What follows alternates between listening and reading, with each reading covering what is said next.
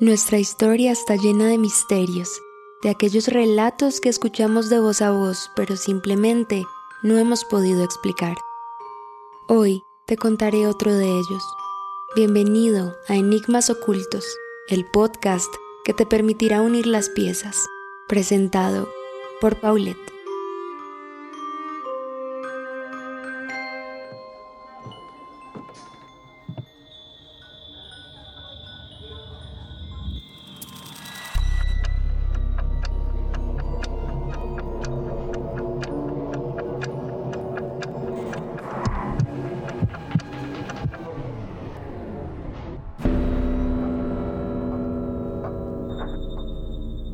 Pensemos que los eventos paranormales han estado presentes durante toda la historia de la humanidad, que de alguna manera conforman otro plano, otra dimensión que al mismo tiempo también hace parte de nosotros, de nuestra historicidad. Es cierto que ahora tenemos las herramientas necesarias para registrar este tipo de fenómenos, y aún así, ante los ojos de los escépticos, no serán lo suficientemente contundentes como para derrumbar las paredes físicas. Entonces, imaginen por un momento lo que tenían que enfrentar aquellos sujetos que en siglos anteriores no contaban con las herramientas para demostrar de algún modo que lo que ellos experimentaban no era resultado de enfermedades mentales, sino de eventos paranormales. Muchos de los fenómenos paranormales que en definitiva no tuvieron y siguen sin tener explicación se quedarían como meros rezagos dentro de la historia, cuando la verdad es que aún con los avances que ahora se tiene, al revisar esos casos que por suerte o no quedaron documentados, solo nos queda creer que existen fuerzas sobrenaturales capaces de influir en nuestro plano y transformar la realidad que conocemos. El caso que les contaré el día de hoy es la prueba fehaciente de que existe algo más allá de lo conocido. Involucra todo lo inexplicable con un aire de emocionalidad tan fuerte que cualquiera de nosotros podría sentirse identificado. Casos como estos nos permiten entender que aún no tenemos la verdad absoluta en cuanto a los misterios del universo y que difícilmente la conseguiremos, porque parece que dentro de nuestra realidad se conjugan mil y un dimensiones que pretenden hacerse presentes en nuestro entorno, cueste lo que cueste. The Huatseca Wonder, o la maravilla de Huatseca, es un caso de posesión espiritual que sucedió a finales del siglo XIX que impactó a la sociedad de la época por los acontecimientos que lo rodearon. Fue tan impactante que alcanzó una gran popularidad, provocando que numerosos investigadores paranormales pusieran sus ojos en la pequeña Lawrence Venom, la protagonista de esta historia. En Watseka, una pequeña ciudad ubicada en el estado de Illinois, donde todos se conocen con todos y las historias no le pertenecen a nadie, sucedió uno de los casos más escalofriantes nunca antes contados y tan misterioso como la existencia misma. Allí habitaban dos familias, los Roth y los Venom, distando ambas de cualquier tipo de conexión, conociéndose únicamente por alguna mención superficial que involucra vivir en un lugar tan pequeño. Más allá de eso, no sería sino hasta siete años después de la llegada de los Venom a la ciudad, en el año de 1877, que se empezarían a formar los lazos entre estas dos familias. Los Benham eran una pequeña familia, constituida únicamente por Thomas y Mary. Su hija era Lawrence. Durante los primeros años de la vida de Lawrence, o Rancy, como le decían de cariño, no tenían un lugar fijo, sino que se mudaban de un lado a otro por asuntos laborales, hasta que llegaron a Huetseca en 1871. La infancia de Rancy transcurrió de manera normal, fue una niña bastante sana. Nunca mostró ningún tipo de síntoma que pudiera señalar una enfermedad a futuro, y así fue durante muchos años, hasta que una mañana cualquiera, Rancy corrió al cuarto de sus padres, diciendo que habían personas en su habitación la noche anterior y que la llamaban por su nombre. Rancy, Rancy, mientras sentía que le respiraban en el rostro.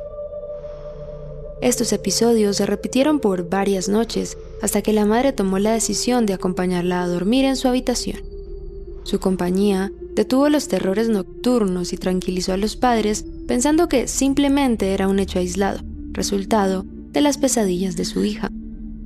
Sin embargo, El 11 de julio de 1877, mientras la tejía, su madre le dijo que debía ir a preparar su cena. Ramsey detuvo su trabajo y antes de dar el primer paso hacia la cocina, se quedó estática en el lugar. Se llevó la mano a la cabeza y le dijo a su madre, Ma, me siento mal, me siento muy extraña. Acto seguido, cayó. Tan pronto como tocó el suelo, sus músculos se pusieron rígidos, como si estuviera muerta. Se mantuvo en ese estado por más de cinco horas y no fue sino hasta después de este tiempo y sin ninguna ayuda externa que retomó por sí misma la conciencia. Durante esa noche durmió bien, sin rastro de lo sucedido. Un poco más tranquilos, los padres pensaron que no volvería a suceder algo de este estilo. Pero el día siguiente volvió a ocurrir lo mismo, aunque esta vez su cuerpo se encontraba totalmente rígido como en el episodio anterior, pero pudo gesticular algunas palabras. Lo que decía impacta a los que presenciaban sus ataques. Mencionaba a personas que nunca antes había conocido y los llamaba por sus nombres. Ese día mencionó a su hermana y hermano mayor que habían fallecido cuando ella tenía solo tres años de edad y de los cuales sus padres nunca le habían hablado. En medio de ese estado, aún con los ojos cerrados pero con un tono de voz más fuerte, dijo, Oh madre, ¿puedes ver a Laura y Bertie? Ellos son muy hermosos. Luego de este episodio vinieron muchos más. Especialmente sufrió el más fuerte en noviembre del mismo año, dos meses después del último ataque. Un dolor abdominal la hacía retorcerse hasta el punto de que su cabeza tocaba sus pies y el dolor se repetía hasta que caía nuevamente desmayada. Pasaban horas en ese estado y cuando despertaba decía que había visitado el cielo y que había conocido a esas criaturas que se llamaban ángeles. Desde ese momento hasta el 1 de febrero de 1878, Lawrence seguía presentando este tipo de trances de 3 a 8 días y a veces hasta 12 veces al día, con una duración aproximada de 1 a 8 horas. Aunque los trances se encontraban relacionados con el dolor y el sufrimiento, Lawrence ocasionalmente se despertaba en un estado de éxtasis cuando afirmaba haber estado en el cielo y haber visto a los ángeles. Para este entonces, gran parte del pueblo conocía acerca de Lawrence y sus muy extraños ataques, razón por la cual muchos de sus conocidos al ver no solo el incremento en el número de episodios que Lawrence padecía por día, sino también la situación de salud en la que se encontraba, pues ya no comía y no dormía por su cuenta, le recomendaron a los padres que la llevaran a un lugar donde pudieran cuidar de ella hasta que le dieran una respuesta de qué era lo que le sucedía a su hija. Quizás esto fue una jugada de la suerte, pues antes de que los Venom tomaran la decisión de llevar a la hija al manicomio, la noticia alcanzó a los Ruff, una familia que había sufrido eventos similares 12 años atrás y en los cuales habían perdido a su hija Mary. Los Ruff corrieron inmediatamente a la casa de los Venom y sin mayor presentación les dijeron que había otra alternativa, que alejarla del calor de su familia no iba a traer nada bueno y que el manicomio solo iba a condenar a Lawrence. Asa Ruff les pedía que confiaran en ellos, pues de una manera difícil de explicar, sentían que podían mostrarle la verdad en torno a lo que sucedía con Ramsey.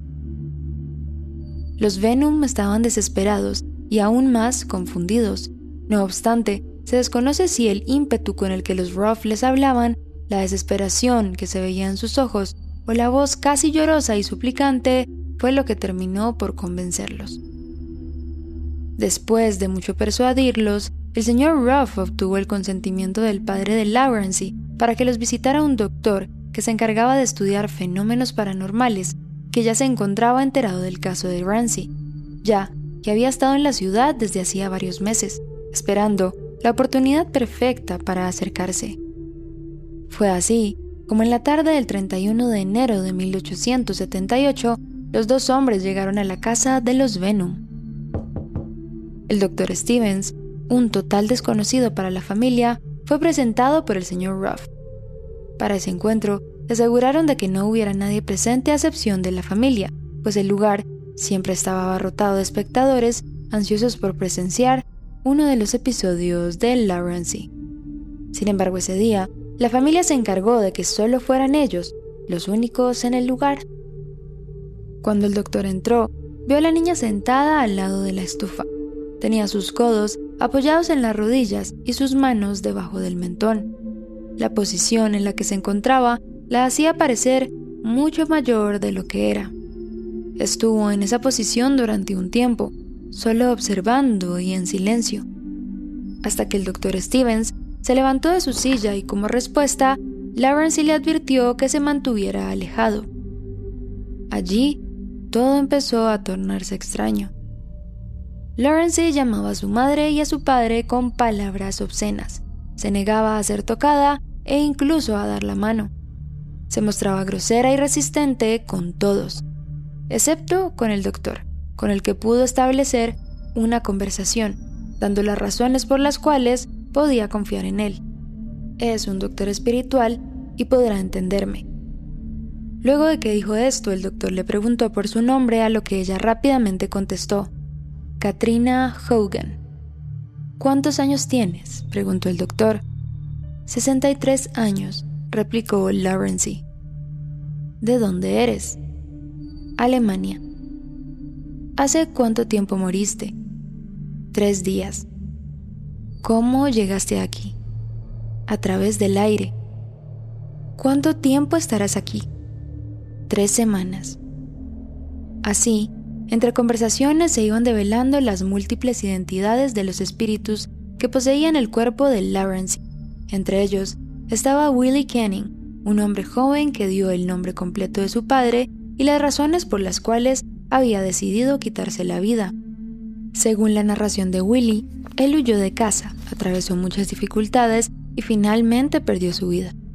La razón por la cual estaba allí, en el cuerpo de Lawrence, era simplemente porque quería estar. En ese momento, Lawrence empezó a experimentar un episodio de trance.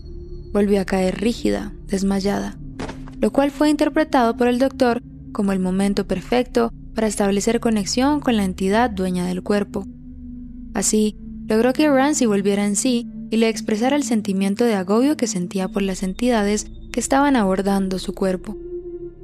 Ella decía que aunque no sabía quiénes eran, conocía sus intenciones y le asustaba que entidades como esas estuvieran habitando su cuerpo y hablando mediante ella sin ningún control. Al escuchar esto, el doctor Stevens le dijo que así como ella tenía el don de compartir su cuerpo, también tenía el don de controlar las energías que entraban en él y así le recomendó atraer energías luminosas y buenas. Lawrence se quedó en silencio por un momento y con un repentino ataque de tranquilidad dijo, Hay muchos espíritus que estarían felices de venir, pero hay uno en especial, uno que los ángeles quieren que venga y ella quiere venir. Le preguntaron si sabía quién era y le contestó, su nombre es Mary Ruff. Los allí presentes quedaron en shock. El señor Ruff, en medio de la sorpresa, dijo, Esa es mi hija. Mary Ruff es mi hija.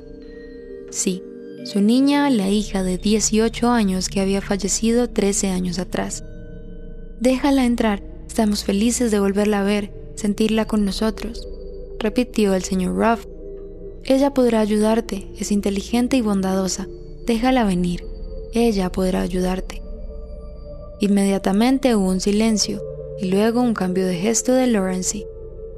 Parecía otra persona, y aunque tenía el mismo rostro, sus gestos y su forma de hablar eran de otra persona. Era Mary Ruff en el cuerpo de Lawrence. Mary era la hija menor de los Ruff. Desde bebé presentaba varios problemas de salud, entre ellos ataques de epilepsia, que la molestaron durante mucho tiempo, razón por la cual, a la edad de 15 años, fue ingresada al centro de hidroterapia, lugar donde prometían tratar su epilepsia y su depresión. Contrario a lo que se creía, todo eso fue más agravio que solución. Los tratamientos eran sumamente agresivos, choques térmicos, baños con mangueras a presión, tiempos prolongados en bañeras con hielo, y todo esto superó a Mary y en su impulso, cansada de vivir en este lugar, se cortó las venas. La encontraron casi muerta, pero lograron salvarla. Cuando finalmente recuperó la conciencia, estaba tan violenta que se necesitaron de varias personas para sujetarla en la cama. Estuvo delirando durante cinco días y después todo se convirtió en calma. Durmió durante 15 horas. Al despertarse, se dio cuenta de que le habían puesto vendas en los ojos para evitar que se hiciera daño y comprobó que era capaz de ver con los ojos vendados. Personas cercanas a la familia fueron testigos de cómo ella era capaz de leer los contenidos de una carpeta sellada estando en un bolsillo y de leer cartas de las cuales se sabía que ella desconocía su contenido.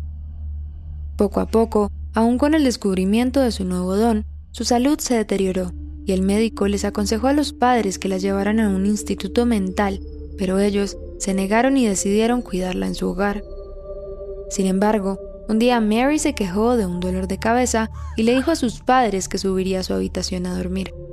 Cuando el señor Ruff fue a verificar que su hija se encontraba sana y salva, realmente la encontró muerta en el suelo de la habitación, totalmente desangrada.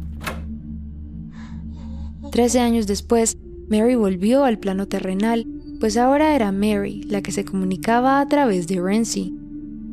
Al ver semejante suceso, el doctor quiso hacer un trato con Mary, con el fin de que su madre y su hermana pudieran hablar con ella. Fue así como le preguntó, ¿Cuánto tiempo quieres quedarte en el cielo? Siempre, Señor, respondió Mary. ¿Pero volverás por el bien de tus amigos? preguntó nuevamente el doctor. Sí, Señor. ¿Cuándo volverás? A las doce en punto, Señor. Pero tu familia querrá descansar. ¿Puedes venir más temprano? Sí puedo, Señor. ¿A qué hora? A las nueve en punto, Señor. ¿Estarás aquí a las nueve? Lo estaré. Transcurrieron dos horas más de preguntas, mediante las cuales el doctor Stevens logró confirmar que había establecido contacto con Mary a través del cuerpo de Lawrence. Nadie pensó que la conexión entre Mary y Lawrence desde ese momento sería extrañamente poderosa. A la mañana siguiente, el primero de febrero, la familia Ruff recibió una llamada.